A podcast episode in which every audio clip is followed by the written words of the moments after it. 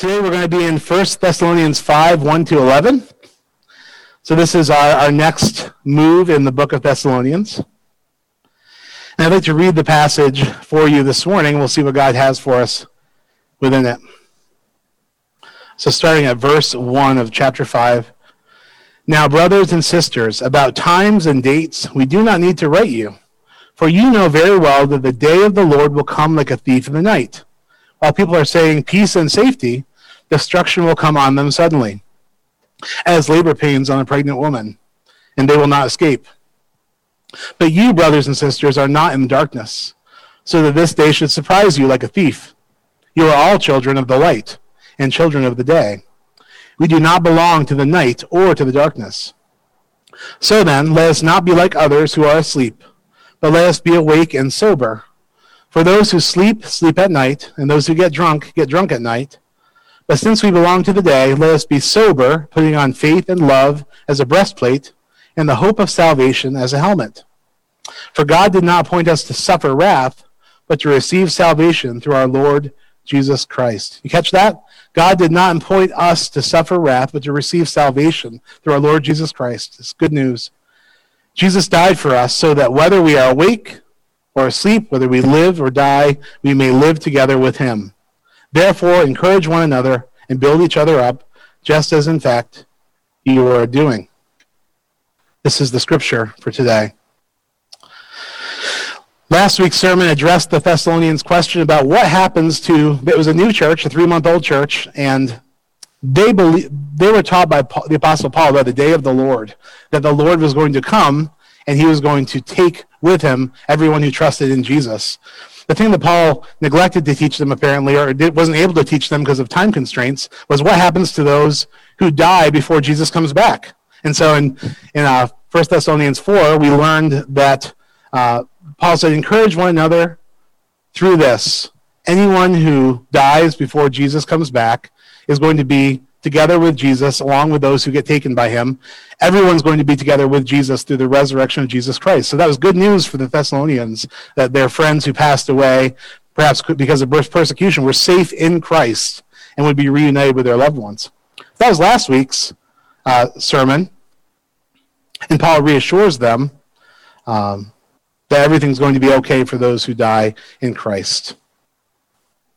This week's sermon is not about the dead, however. It's not about those who die before Jesus comes back, but it's about the living. You know, Paul switches gears in the same subject. Instead of talking about what it means to die in Christ, in this passage, Paul is encouraging these Christians about how to live in Christ and how to live their everyday life in light of the coming of Jesus and the day of the Lord. This is what this is all about. And Paul is talking about this idea of being ready to meet Jesus at any time and, and, to live as if you are getting ready to meet Jesus. I was thinking about this week. You have to admit, if you knew, if you knew Jesus was coming back next week sometime, we'll say, I think you'd find it easier to schedule a quiet time for yourself, to pray, to study your Bible, to maybe join with your church for a prayer service. You'd be like, we got to get ready for Jesus. He's coming back next week. If we knew that Jesus was coming back sometime in 2021, we would probably meet as a church every evening after, after work and pray as a church and seek the Lord for what He wants to do in our community, how we're going to share the word of His coming. We'd probably be very motivated. Probably even the most shy and uh, you know introverted of us would be emailing, doing maybe doing a mass email to our friends at work. Jesus is coming back in 2021. This is the way to have a connection, a connection with Him, so you can be prepared to meet with the Lord. I think that we'd be in a flurry of preparations uh, if we knew that Jesus was coming back in 2021. We'd be all uh, trying to encourage each other, trying to encourage ourselves, and just getting ready for that big day. That's the kind of attitude that Paul is trying to transmit through this passage. Paul is saying, for the living, we don't know when the day of the Lord is. We don't need to talk about the dates. We don't know what the date, date is, but he is coming. Let's live as if he's coming back. So we'd be planning for this, right? But, you know, one of the observations my good friend Aaron Coons made a long time ago is that um, in our in our normal lives, our planning and our preparation for everything else often comes before our spiritual plans for our relationship with God. It does. I mean, our planning habits are not that different from the world sometimes as Christians. But we're supposed to be people that are poised to meet with Jesus at any time. That's our calling. Um, ready to meet with him in, in life, whether he comes back or in death, we're ready to meet with him. But we plan pretty much everything else to the to in great detail, um, and not our spiritual lives so much. Just this week, planning to be away for three Sundays, you know, there was a flurry of planning for me to do. I had to had to talk to the staff about protocols for for when I'm gone, who to talk to. I had to let all my regular meetings know that I'd be away. Had to delegate the sound system setup and, and the setup for video. Uh, had to talk. Had to put preachers on for Sunday. Uh, talk to the elders about what to do. And that's just that on the church end. Uh, for me and Jackie, we had to find a place to go with six people. We had to figure out food and the experiences we wanted to have. We had to figure out our packing, had to figure out if our vehicle was ready to drive that distance. And on top of that, getting ready for the school year in September when we come back. It's a lot of planning and preparation. And all of that is just to go on vacation. if you average all that out, it'd probably just be like a normal work week, right? You know? But um, I know that all of us have to jump through a lot of hoops in our lives. Most of us have a lot of hoops, and everything we do in our lives requires a good deal of planning and prepping for what is to come. But sometimes we, we lose sight of planning and prepping and living our lives for what really matters eternally in Christ. And this is the day of the Lord, when Jesus appears to us again, or even our own death. None of us knows when our time will be. But Jesus and Paul are teaching us how to live in light of the possibility that Jesus could appear at any time and call, just say, This is it, like a thief in the knife, it's over. Here I am. Where have you been? Right? Jesus and Paul are both preparing us for this. And if you and if you listen carefully to Paul's passage, you see that he was discipled very carefully by Jesus. So if, let's say you don't like Paul's version of this. Let's let's look at what Jesus says in Matthew 24, 42. Jesus says, Therefore keep watch that's like a watch in the night, right? Keep watch. Keep aware. Keep sober minded because you do not know on what day our Lord will come. Your Lord will come, I'm sorry, because he is the Lord, so he wouldn't say our Lord. He wouldn't, not trying to start a cult here, because you do not know on what day your Lord will come. But understand this if the owner of the house had known what time of night the thief was coming, he would have kept watch and would not have let his house be broken into. So you also must be ready, because the Son of Man will come at an hour when you do not expect him. And of course, Son of Man is in reference to himself as well. I remember growing up on Halloween, we would go to my grandparents to, to have like a family get together on Halloween day every year. And every year we come home and the, and the windows would be smashed, a window would be smashed, pumpkins would be smashed in my house, toilet paper in the trees. And my dad just had enough of it. So he decided not to join us for Halloween at my grandparents that year. My dad waited on the porch in the shadows with a very bright flashlight. He just waited and watched for the coming of the neighborhood vandals. And when they appeared, and he let them do their thing for a little while, and then he turned the light on, and they scattered like cockroaches. They left their bikes, they left their candy bags. They left everything they came with and ran as fast as they could. And my father took all of their stuff and held it hostage until they came and apologized and made restitution for it, which I think is a wonderful story about my dad. But, but this is the idea that my dad was watching. He knew what time they were coming. They're coming on Halloween. They were always gone every year. And he waited and watched. Likewise, Jesus says, you know, if you knew what time your house was going to be broken into, you'd be watching for it.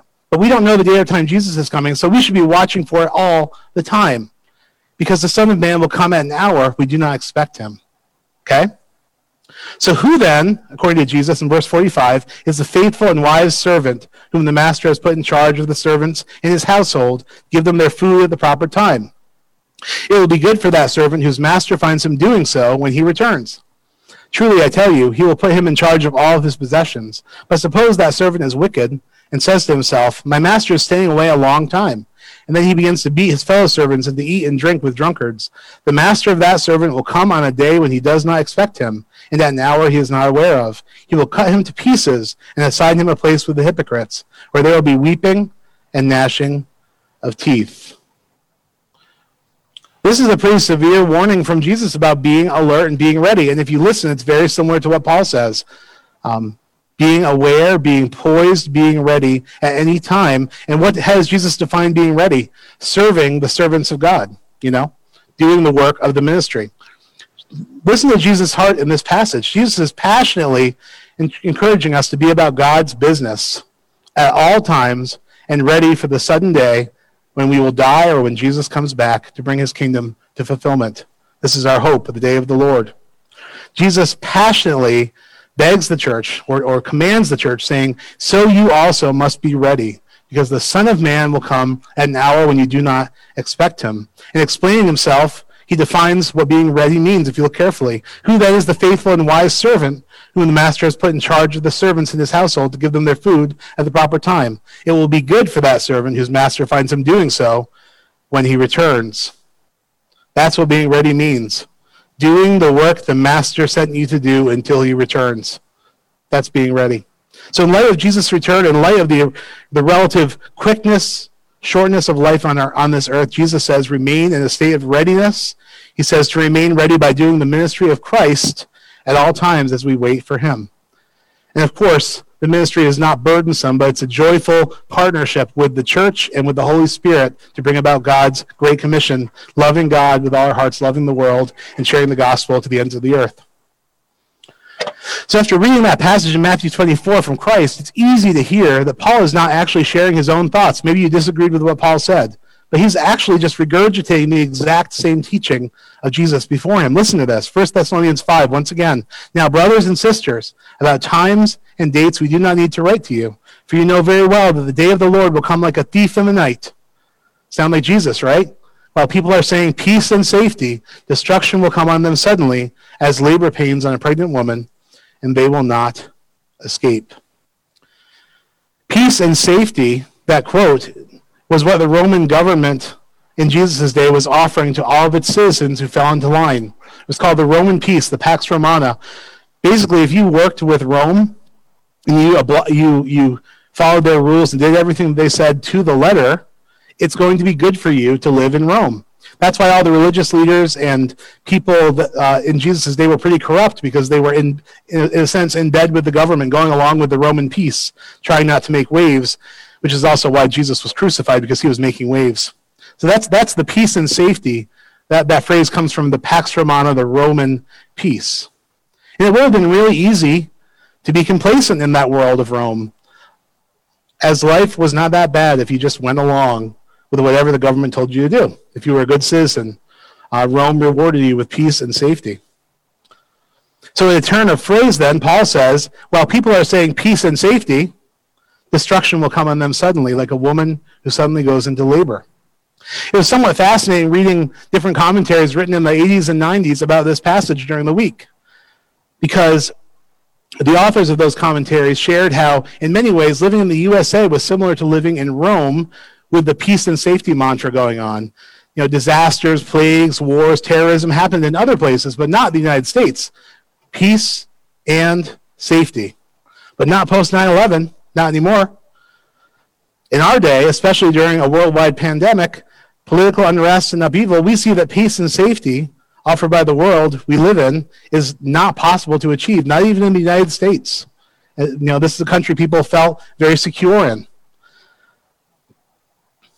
Peace and safety, the point of Jesus and Paul is, is not possible apart from our hope in Jesus Christ. Any peace and safety that you sense outside of that is at best an illusion or a mirage. Everything we build with our hands in this country in which we live anything we earn, anything we own will all pass away. Perhaps during our lifetimes, but definitely after we are gone. And all that will matter on the day when we meet with Jesus is what did you do with your minutes, your hours, your days, your weeks, your months, your years to serve Jesus Christ? What did you do with the life that God gave you? And as Jesus encourages us, best to be found as a faithful and wise servant of God, doing God's work as he would do it, like Jesus did, with the limited time we get on the earth to follow him. You know, there will be no evangelism in heaven, for instance, right? There will be no uh, need for to feed the hungry or to bring about justice in heaven. There will be no straining to hear the still small voice of God in heaven. Now, all of these things are opportunities we have in this life, and they will pass away, and there will be a time when all of those things are fulfilled in God's perfect world. But until then, what are we doing with our minutes, our hours, our days, our weeks, our months, and our years? And Jesus says, Paul says, best to be found as a faithful servant doing the work that was assigned to you with joy in anticipation of the master's coming. A good friend of mine this past week, we her, her mother passed away, and we she's a preacher. She share, she's a very good um, speaker and great storyteller. So every time I talk to her, it's just an amazing experience of um, you know meeting with God or hearing a testimony. And um, she she said, uh, reflecting upon her mother's passing, she's I, I said, you know, how would you want to want to go? She goes, I want to be standing in front of a pulpit and just finish my sermon, and then I'll just that's it. And I thought that was pretty cool. I guess it's a little bit uh, scary considering the church she preaches at is called Hemlock Bible Church, because that's also poison. Um, but what a cool, what a cool person, right? What a cool thing, what a cool idea. This is not literally, you know, you wouldn't. She said, "I wouldn't want to traumatize kids if they were there," but you know, in, in terms of her heart, to to die doing what she did, living to serve God, to share His word, with the opportunities that he gives. And it's true that if you if you take opportunities and you are wise and steward the opportunities God gives you, he gives you more. That's that's how it works. So like Paul says, uh, or like Jesus says, you know, when you you'll be put in charge of more, the more you're faithful with what you have. So what will you do with your minutes, hours, days, weeks, months, years? in a time when our world is chanting peace and safety, that's a time that's that's gone. We're not chanting that right now. We're chanting danger and unrest. Uh, so we can see even more clearly that this whole world system is held together by a thread and it's going to fall apart. And in the midst of a global pandemic, you know, with all this uncertainty, where is the hope? Where is the peace and safety? It's found in Jesus Christ. Listen to verse 4 of our passage today, First uh, Thessalonians 5 4. But you, brothers and sisters, are not in the darkness so that this day of the Lord should surprise you like a thief. You are all children of the light and children of the day. We do not belong to the night or to the darkness. So then, let us not be like others who are asleep. Let us be awake and sober. For those who sleep, sleep at night. Those who get drunk, get drunk at night. But since we belong to the day, let us be sober, putting on faith and love as a breastplate, and the hope of salvation as a helmet. For God did not appoint us to suffer wrath but to receive salvation through our Lord Jesus Christ. He died for us so that whether we are awake or asleep, we may live together with him. Therefore, encourage one another and build each other up, just as in fact you are doing. I don't know if you've ever traveled and passed over time zones in your life, but when we, when we went to Bosnia several times, Bosnia is six, a six hour difference from United States. So 10 o'clock a.m. in Saratoga, 4 o'clock p.m in Bosnia. At 3 o'clock a.m., our time, in Bosnia, it's 9 o'clock a.m. So when I've traveled to Bosnia back to New York, it's pretty rough because I'll wake up at 1.30 a.m. in the morning because my internal clock is saying it's 7.30 in the morning. You ever experienced that where you wake up in the middle of the night traveling over, over these lines? This is something like what Paul is saying to Christians. He's saying, You, brothers and sisters, are not in the darkness, you're not in that time zone, so that this day should surprise you like a thief. You are children of the light and children of the day. We do not belong to the darkness. As the world slumbers and staggers in sleep, we Christians know it's time to be awake and sober minded serving Jesus. We're in a different time zone altogether. And I began to think about Jesus' conception of time. Jesus got up early in the morning before the light came out when everyone else was sleeping and spent time with God. He was operating literally like in a different time zone, like I get up at four o'clock. I spend an hour with God just to get through my day and to know what ministry God has me to do. But for us, it's, it's like we're all waking up at 1.30 in the morning and we're sober-minded looking like, what, what do we need to do today, Jesus, while everyone else is sleeping? That's what Paul is saying. He says, do not be like others who are asleep, but be awake and sober. For those who sleep, sleep at night. Those who get drunk, get drunk at night. Since we belong to the day, let's, let us be sober, putting on faith and love as the breastplate, the hope of our salvation as a helmet.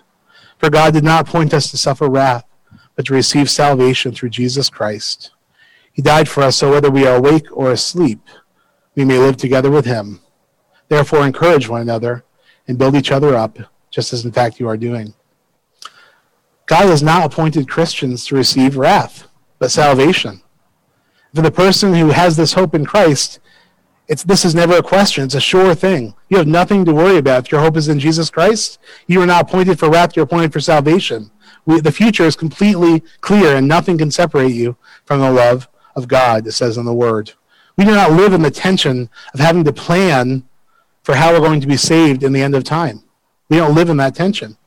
So we can instead, instead of planning for being our salvation, which is promised to us, we can instead be awake and planning on how we can serve Jesus so that we are ready for the day when he returns or when our lives meet their end.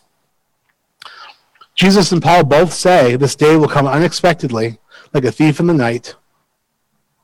And Jesus and Paul both say that Christians who trust in Jesus are not appointed to suffer wrath, but rather to be saved.